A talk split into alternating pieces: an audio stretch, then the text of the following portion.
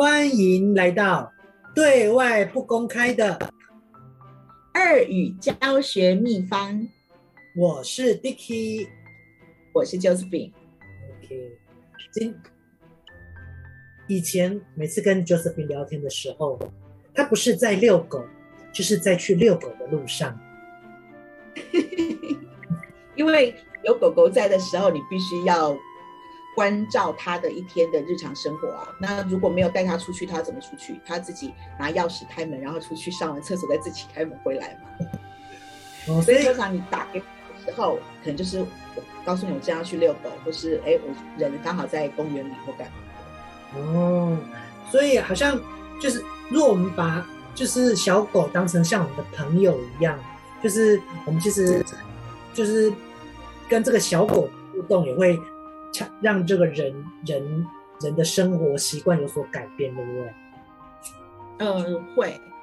基本上以前的话会觉得所谓的运动时间就是配合着他的时间，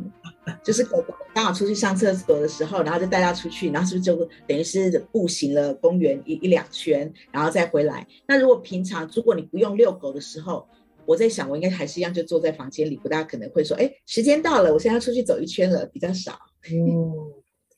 我我我以前我爸有养狗，但是我不我不用遛狗。然后我爸他也好像也没有在遛狗，他就是他就把狗那个那个绳子放开，然后狗他就自己 跑一圈跑一圈，然后他就叫黑龙，黑黑龙就回来了。所以啊，我看就是我看各位各位都是爱狗的人们，好像大家就是跟狗的互动都不太一样。嗯哼，那今那今天。跟大家分享这个，就是我们跟多媒体互动，好像我不知道会不会跟会不会因人而异耶，就是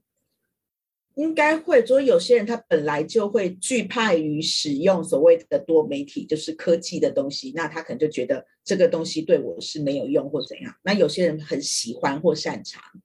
哦，我觉得就看怎么去使用它吧。哦，会不会年纪比较大的比较排斥，年纪比较小的比较比较喜欢，比较喜欢，比较熟悉这样子的工具，对吗？因为年纪大，是因为他们在成长过程中，他们没有遇过这样子的科技，嗯、我觉得是这样。可是。也不能够讲他们就会惧怕，有一派有一些的那个年长者，他们也是很喜欢去使用那些高科技的东西，我觉得还是有。那比较年轻的小朋友们，他们是一生出来就在这样子的时代里，所以他是跟着这样的时代在走，所以就自然而然的就就会。就像我妈最近去医院，然后他们就会说，哎，呃，可不可以麻烦配合做一下，就是所谓的研究调查，因为那种教学医院都要需要你的数据，然后需要做一些调查。妈妈当然会说好。然后回来之后，我妈就跟我 complain，哎，你不知道，现在说好心要帮他做东西，就就叫我们拿个手机要去扫描那个墙壁上的东西。我说要扫什么？就是 QR code。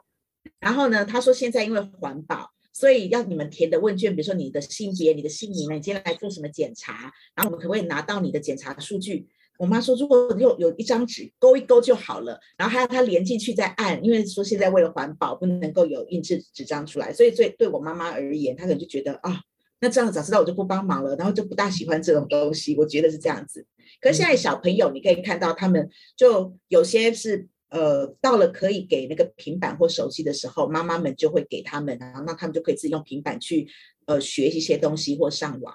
嗯，那以前可能有一些是。爸妈们好像是会讨论说小朋友几岁才可以给手机，后来这两年、这两三年，因为疫情的关系，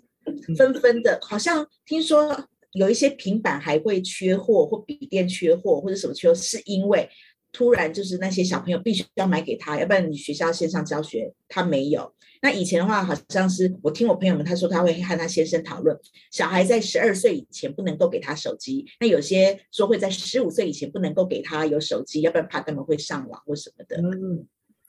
像这些小朋友，他们就是应该就是大家说的那个数位原住民，对不对？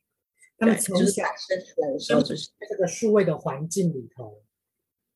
那如果像你刚刚你妈妈那个，或者其实我们大概也是像这样一半，我们是。我们还算算移民啊，数位移民，有一半是有，有一半是没有。那如果像年纪再更大一点，他可能甚至他不使用这些三 C 产品的，他可能就是、嗯、真的是对这个就是一个新，对的可能是一个新世界。但是我们今天，对，今天想要跟大家讨论的这个多媒体学习理论，大概它大概它不会聚焦在某个特定的产品或者是某个数位呃数位媒体上面，大概大概。只要是一般人，大概对这样对这样类似这样子的刺激反应都会有，都会有像类似的类似的的回馈，得到类似的反应。嗯、那这个多媒体的学习理论主要是来自呃随机分派的设计。那随机分派是至少它可以确保说，在实验组跟对照组里头，他们这两组里头的这个。人员的组成是相似的，因为有时候我们会说，哦、呃，你你你这个之所以 A A 组之所以比 B 组好，是因为 A 组的学生都成绩比较好啊，或者他们都是，他们可能都是都是都是都是男生啊，或者都是比较高啊，会有一些会有一些偏会有一些偏差，但是透过随机分派的话，实验组跟对照组就不会有这样的问题了，至少确保他们两两组是相同的。嗯哼。那在有有两组实验组跟对照组的情况下，我们给实验组看，给他接受刺激是也接受文字的刺激跟声音的刺激，嗯，这是实验组。那控制组就是对照组，对照组是只有是只有声音的刺激的，嗯。那在在这两种不一样的情况下，你认为实验组？和对照组你会学习的比较好。呃，如果两边都是那种随机分配的话，通常你的输入来源有比较多元的话，它的学习效果会比较加强一点。没错，嗯，所以就所以刚刚实验组里头，你有声音刺激还有文字刺激的，比起你对照组就是控制组只有文字刺激的，实验组是学学习的比较好的。那也就是这个开始展开。多媒体，它这个多指的是，其实你有多个来源，你你有声音，声音是是耳朵听觉，那如果是文字的话，就是靠你的，就是靠视觉眼睛，嗯，那这个因为你有这两个管道同时使用，那后来后来研究者就说，那这是其实是双码。你有一个码是来自听觉的，一个码是来自视视觉的。视觉，嗯。那有有这个双码理论之后，就是在多媒体双码双码这个这个认识这个概念之后，再再再整合到我们之前所说的那个认知负荷理论。嗯。因为认知负荷理论，我不知道 Josephine 还记不记得，还没有印象。就是有我们上一集的时候有讨论过认知负荷理论的话，大概会有有三样嘛，一个就是内在的认知，对不对？然后内在的话，它可能取决于的那个元素要要学习的元素的本身的难易度。那我们的呃设计教材的人很难去改变这个本身的难易度。然后，如果另外一个外部的话呢，就是外在的认知负荷的话，就是如果你给了这样子的教材，就是内部认知，呃，内在认知的话，给了他太多额外的东西的话，可能会造成他的分心，学习者的分心，就反而学不好。那第三种是所谓的增生的呃负荷的话，它会是比较好的，因为它会连接到他的呃长期记忆，然后它会增进他对现在所学的东西才会更记得更清楚。所以上次上一集我们聊到的认知负荷理论，还和今天的多媒体学习理论把它结合起来的话，有人就说你的这个多媒体在设计，就是要把它放进你的教材设计里头的时候，必须要注意，就是不要过多，会让学生们分心。比如说那个呃超级炫或干嘛的，其实你呃要注重的是说这样子的学习有没有办法帮助他，像刚刚讲的双马，让他可以借由听觉或视觉同步的去吸收或学习，而且。就是也是呼应那个认知负荷理论，因为认知负荷就是主要讲的是你在短期记忆、你在工作记忆的时候，你要去从长期记忆里面去调用调用那些长期记忆的资源。那当当你还是初学者的时候，那你就你就只能从你就只能在工作记忆里面处理嘛。那你工作记忆里头处理，你你的认知资源很有限，如果像刚刚 Josephine 说的，如果你又给他太多太多太多，如果像像多媒，又给他太多太多太多刺激的话，那你一开始的那个工作记忆就处理不来。对，因为它就像是就是那个在。Working memory memory 那一区就很像我们现在电脑，你同时开了很多视窗，同时请它运作，它会 run 不过来。嗯嗯嗯。所以呢，不要给它过多，然后这些旁边的多媒体就是要来辅助他学习他现在需要学的新东西，要让让他的长期记忆可以拿出来去搭配就好。那不要太多太多额外的，他其实反而会分心掉，就记不住了。但是。这是一般，我我我感觉啦，好像呃，如果我们现在想象一样看这个，比如说看国家地理频道好了，嗯哼，如果看国家地理频道的话，如果现在比如说他他在讲一个一只一个豹，它在这个草原上奔跑，他去追一个羚羊，嗯哼，这是如果我们只看到画面是这样子，跟比起另外一个是我们看到一个豹在追羚羊，但是旁边有一个主持人的口白在旁边描述说。我们在非洲的大草原看到一只豹，正猛烈的在追着这羚羊。我觉得这两种是不一样的的学习体验，对不对？嗯，你你刚说的第一个是，当我们在看那个国家地理频道的时候，看到有豹在追羚羊，嗯，只有画面，然后对，只有画面，因为它就没有声音。嗯，那第第二个是有画面，然后还会有个旁白在旁边讲，哎，这只豹呢，现在在那个草原上，从左，然后一直在追着那个羚羊，羚羊很惊慌，为什么？它会有那些描述或干嘛的，嗯、然后你也会比较有画面，嗯，对，就是你眼睛看到，然后耳朵又听到了，刚好来辅助你的学习。对，那但是有有有有口白这块，这个学习效果会比较好，对不对？呃，对，有口白的学习效果会比较好，因为之前在我们文章里头，就就这个多媒体学习认知理论是那个 Mayer 提出来的嘛，嗯，然后他曾经也有讲过说，呃，他们就做那个实验，如果现在有动画和文字，动画和旁白，你觉得哪个会比较好？呃，动画跟文字，跟动画跟旁白，动画跟旁白，嗯，就是那那现在就是。文字跟旁白在比吗？那我觉得可能旁白会比较好。对，因为就是动画和文字的话，它还是都是在看，所以你动画和旁白就刚讲的，他用了双码的理论，所以他是同时在接收。嗯，好，那如果现在好了，再问你哦，这是 Mayer 的他的演那个实验，一个刚刚就是有动画和旁白嘛，嗯，另外一个是动画、旁白还有文字。就像我们看电视一样，它底下的国家地理频道也会有那个中文字这样印出来。嗯、你觉得这两种哪个会比较好？我觉得应该是有动画、文字跟旁白的。结果实验出来是动画和旁白会比较好，因为他觉得说虽然好像多就是比较多了嘛，动画、旁白还有文字，但是呢，这可能会让人家分心。他的眼睛就一直盯着下头的文字，然后呢，他耳朵没有仔细听，然后他一样都是借由眼睛在吸收，所以他就会比较慢一点。哦，我觉得这好像跟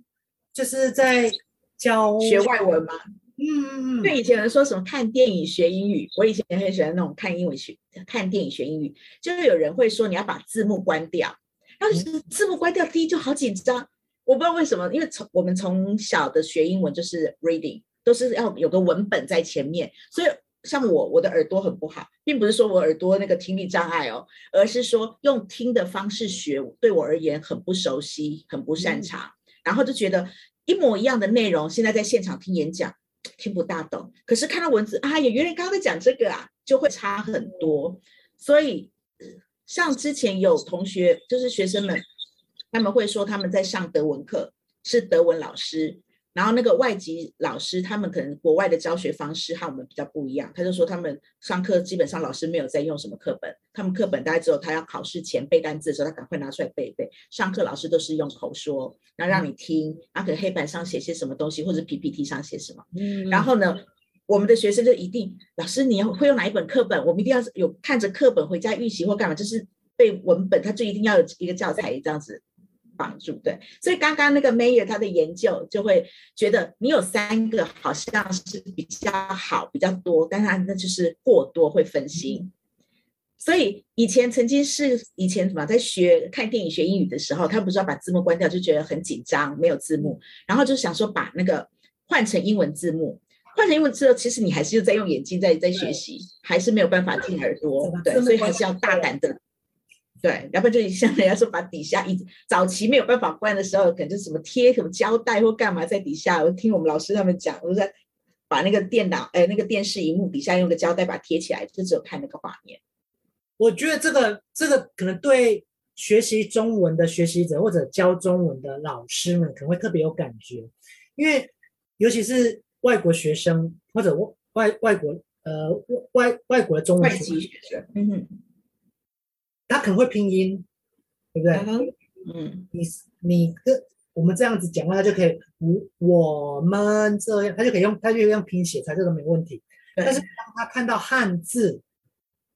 他可能就不是那么熟悉。对，那他就本来就不懂了。那你放在那边，他并他并不会因为你放在那边他就懂。这就像刚刚 Josephine 说的，你那个字幕你放在那边，它就它是干扰啊，对不对？他因为学到的还是用靠视觉在学，所以他可能连背景的那个动画或干嘛，其实他也没看到，他一直在学文字而已。你就你这个吸把他的眼光都吸走，他就你汉字写在那边，他就整个去看你的汉字了。那、嗯、对，所以那时候就是那个 Mayer 的研究里头，他有提到说，你教材中虽然有趣。就是非常很玩，非常有趣，但是你没有相关的那些文字啊、图画或声音，其实都是妨碍学习，都是不需要的一个东西啦。对，我我觉得也取决于老师的这个教学目标，或者就是他他想要他的重点放在哪里？是真的是这个汉字吗？如果是你就以中文学中文啊，真的。如果现在是写作课的话，就是要他们学习得那个字怎么写、怎么认的话，那当然另当别论。他去学习大汉全和泰到底哪里不同？但是如果他不是的话，是用耳朵听的话，基本上他只会讲太太，不会讲全全，或者是讲天天，是不是？就是那种不大一样的。对，会讲大大，我大大不可能，他讲我太太。就是其实，因为我我自己觉得啦，语言还是其实是你要用跟人家说话的。你如果你要写字啊，或者做其他更高阶的，那可能是之后，可是，但一开一开始语言可能都还是。听他，说啊，会会是占大多数的地方，所以我以儿童在学习语言的那个儿童语言习的方面这个角度来看的话，也是啊，不可能爸爸妈妈写在纸上，然后给他的婴儿看，这个叫做爸爸，这个叫做妈妈，不太可能啊。若是外籍生学中文的话，那个汉字有时候是干扰了。如果学习重点不是那个汉字的话，对，如果他只是想要。呃，刚开始学会听说的话，我们所以才说语言里刚开始都是听说，后来才是读写。对，那这样的话，学习是对学习者是他是比较容易进进入的啦。要不然你刚开始他的负荷会很大，又要听又要说又要读又要写，我觉得负担会比较大。嗯嗯，所以我觉得这个呃，这是多媒体学习理论给我们一些启发，给我们一些一些。一些 idea，就是其实我们在、嗯、我们在呈现呈现给学生这个教学讯息的时候，其实应该是尽量是满足有视觉的的的呈现，也有听觉的呈现，嗯哼，会是比较好的，嗯，至少它可以两个管道都运用到嘛，对不对？不会好像都都没有都都只有靠老师讲话，那这样耳朵就。你就要很要听很，或者是都没有讲，就只有图图案，那那就是很贫乏的输入。因为如果老师是一直讲一直讲，可他对这语言还不是很熟悉的话，他的所谓的长期记忆，他搜不到任何东西呀、啊。对对对对对，对他一直想这个音，然后所以他只能够连接到他的母语的声音。那声音和母语的声音连接在一起，基本上没有什么帮助，因为我们的认知在学习的时候，应该是以一个比如说有个。呃，物件啊，或干嘛的，然后才去说哦，这个东西大概这个语言它是叫什么？这样他还比较能够抓得到，要不然他其实抓不到基本的。所以我觉得现在现在好像大多数的老师们都其实已经很习惯在使用 PowerPoint 在用投影片，所以这应该是我觉得这是很好、很很新，就是很很很正向的这样调整，就大家已经慢慢开始，以前都是上课的话，就是可能老师直直说直接讲。那现在开始投影片之后，视觉辅助就是增加很很多很多很多帮助。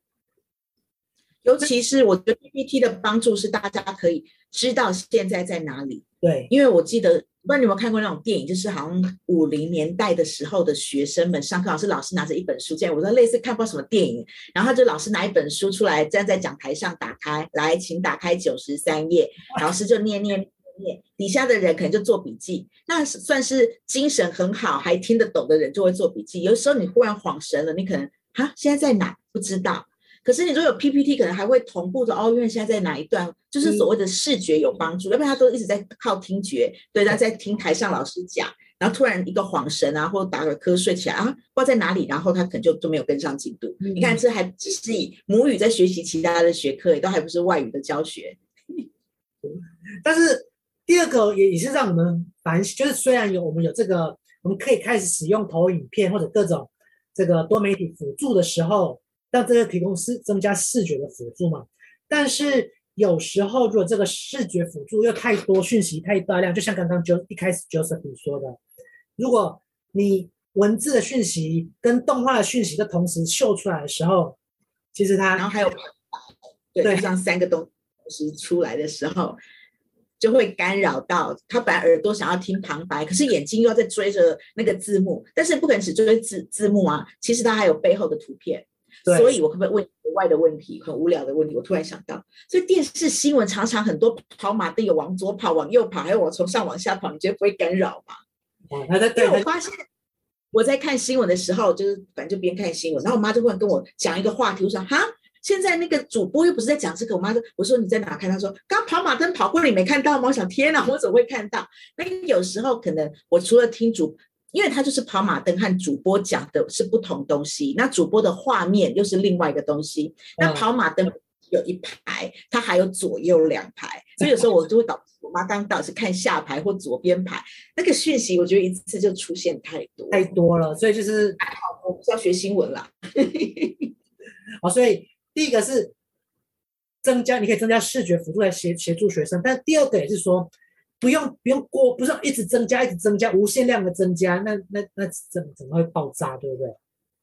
对，因为他的工工作记忆体的的工作记忆区那一区块没有办法同步处理这么多东西。嗯，那关于那第三个关于声音，他其实也也有建议说，其实我们的我们口白，当然你可以是很正式的，就像一个在朗读比赛的在念一个东西一样，那这是一个方法。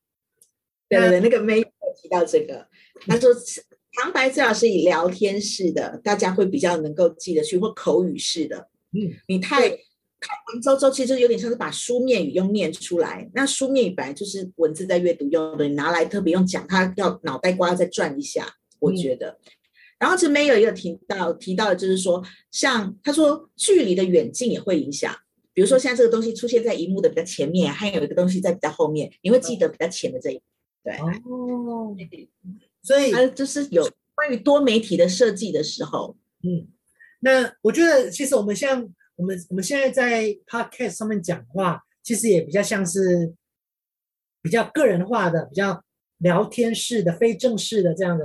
这种对，所以大家可能是刚好在通勤中，或者是在休息中，或像我刚刚讲的，在遛狗的时候，或者是现在在做家事，要洗碗、洗衣服，那个时候你的脑袋瓜其实可以来听一些东西。对，嗯、那你可当然听的时候不能不必说永远都是听星座或新闻这些，你可以听一些比较有知识性。那比较有知识性，你又又不能够太硬邦邦的，你会觉得好像整个都要立正起来洗碗的那种感觉，你放轻松。或者聊聊看，我觉得这样子那个东西会比较容易进入到你脑袋瓜里。嗯，因为我个人这些都是我个人平常的生活习惯啊，就是自己在洗碗、在做家事或在遛狗的时候，对。那你哦，有时候可能会是人家不是在讲解一本书啊，最近有什么书，然后会觉得哎，听听他们怎么讲。那同一本书可能会听不同的那个 YouTuber 他们怎么说，对啊，嗯。所以我觉得这个多媒体学习理论其实给给教学上有一些一些。你可以提供他不一样的想法，不一样的思考，对不对？就是而且也是就是可以跨一些时间或空间空间嘛。比如说他正在通勤中，你这时候的多媒体可能就是他可能要学个日文，学个什么东西，他这就有帮助。对，在呃捷运上头稍微瞄一下现在哪一个句子，耳朵有听到那个老师在讲解，其实那也是一种学习。那不必像以前就是一定要坐在书桌前啊，然后拿支笔拿个什么的，然后耳朵一直听老师讲，他就会。超越这个时间和空间，可是必须，可是必须承认的是，你如果只靠耳朵，你少了视觉，这个效果还是比较差的。就像我们刚刚就是刚刚说拿手机呀，他手机上头虽然手机很小，我不大喜欢用手机。现在是在马路上面呢、啊，你还要注意你的号志。说捷运里头，坐在捷运里头，通勤时间要坐很久耶。然后你还要听，现在是不是到到了？到了淡水站啦，所以当然当然是当然是这是就是非正式的学习是一个管，但是我觉得比起你你就是坐下，然后你有一个你的眼睛是有一个视觉专门的，跟一个听觉是听，比如听老师这种，我觉得学习成效还是会有差别啦。但是如果也是用零碎时间打发，那像这像你听这种 podcast，就是就是就比较知就比较。就是比较轻松啊，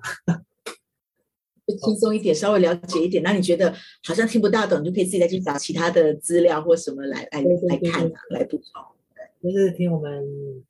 讲一些无为不为啦，聊一聊。好，那我们今天的关于多媒体的这部分就先到这里了。OK，那么再见喽，拜拜。拜。